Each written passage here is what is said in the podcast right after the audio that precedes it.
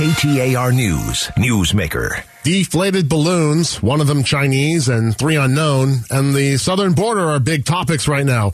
Joining us live on the KTAR Newsmaker line is U.S. Congressman from Phoenix, Ruben Gallego. Congressman, good morning.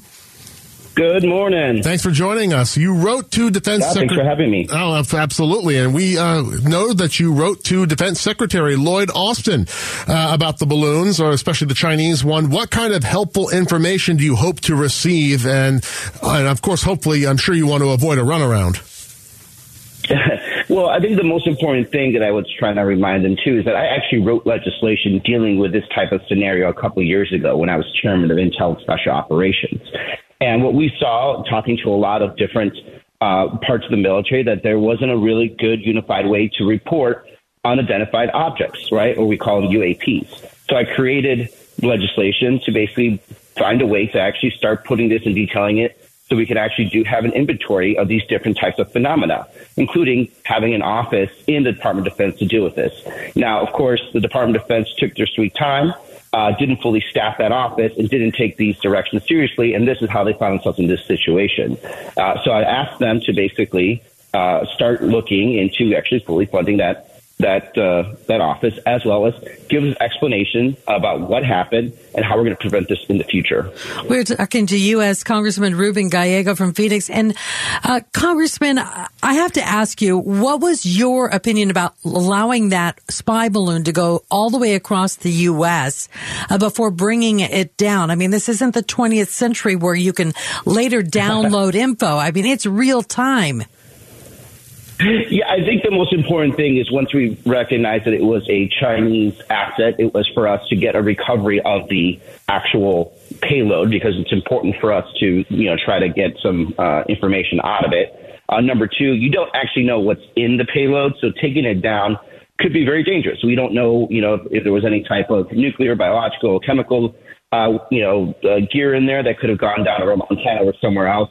So taking it down over territorial waters where we have the right to bring it and salvage uh, by international law, I think was the the right idea. Uh, but again, in the future, the reason this is happening is because the Department of Defense has not been implementing some of the regulations that we put in as Congress that can recognize these types of threats. Uh, we are speaking with U.S. Congressman from Phoenix, Ruben Gallego, and uh, you're, you're basically speaking to us. I can tell from your military background, and you've outlined the, you've outlined these biggest threats with these balloons, how to take them down, and so forth. Has the response been appropriate from the White House and from others in Washington? I think uh, in terms of how they dealt with the the first balloon, it was appropriate. I think the subsequent balloons, I think, is everyone's kind of over they're overthinking it and they're they're over um, reacting. Some of the there is a lot of weather balloons out there that are benign, that are done by private companies, that are done by private citizens. There's some that are actually you know floating around, haven't been around for for a long time, uh, and not all of them deserve to be shot at by a million dollar missile.